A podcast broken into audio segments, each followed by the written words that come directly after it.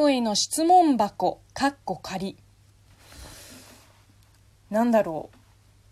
ちょっと意味深な質問が届いています。質問です。18歳の高校生のこと、好きになれますか？うーん、どういう意図の質問ですかね、これは。え前後の文がないから解釈の余地結構ありますよね。18歳の高校生を恋愛対象として見れますかってこと？もちろんなしですよ。私今年30ですからね。いいですか？数え年だったらもう32のれきとした大人の女性ですよ。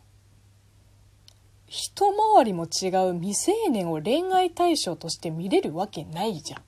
てか犯罪ですよね。まあ恋愛対象からは外れますけど友達としては全然ありです。年が離れてる友達結構います。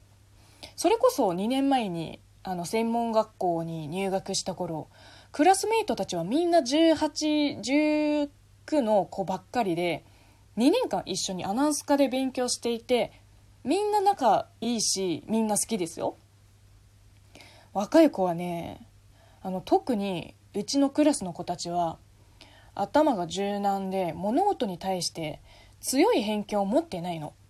その証拠私という10歳年上の留学生をすぐ受け入れてくれたから。それでちゃんと自分を持っていって、まあ、自分の意見とか自分の夢もちろん迷いとか悩みはあったけど最終的には自分が選んだ道に進んだ。周りの意見を聞きつつも周りに流されない、まあ、しっかりしてる子が多いですね。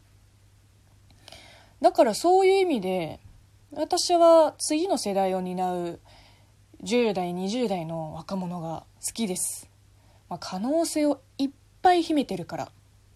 今はまだ何者でもないけどこの先は何者でもなれるの。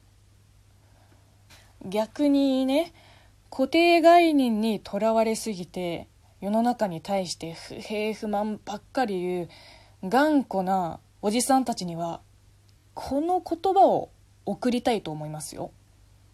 世界に変革を求めるのならまずは自分自身を変えることです。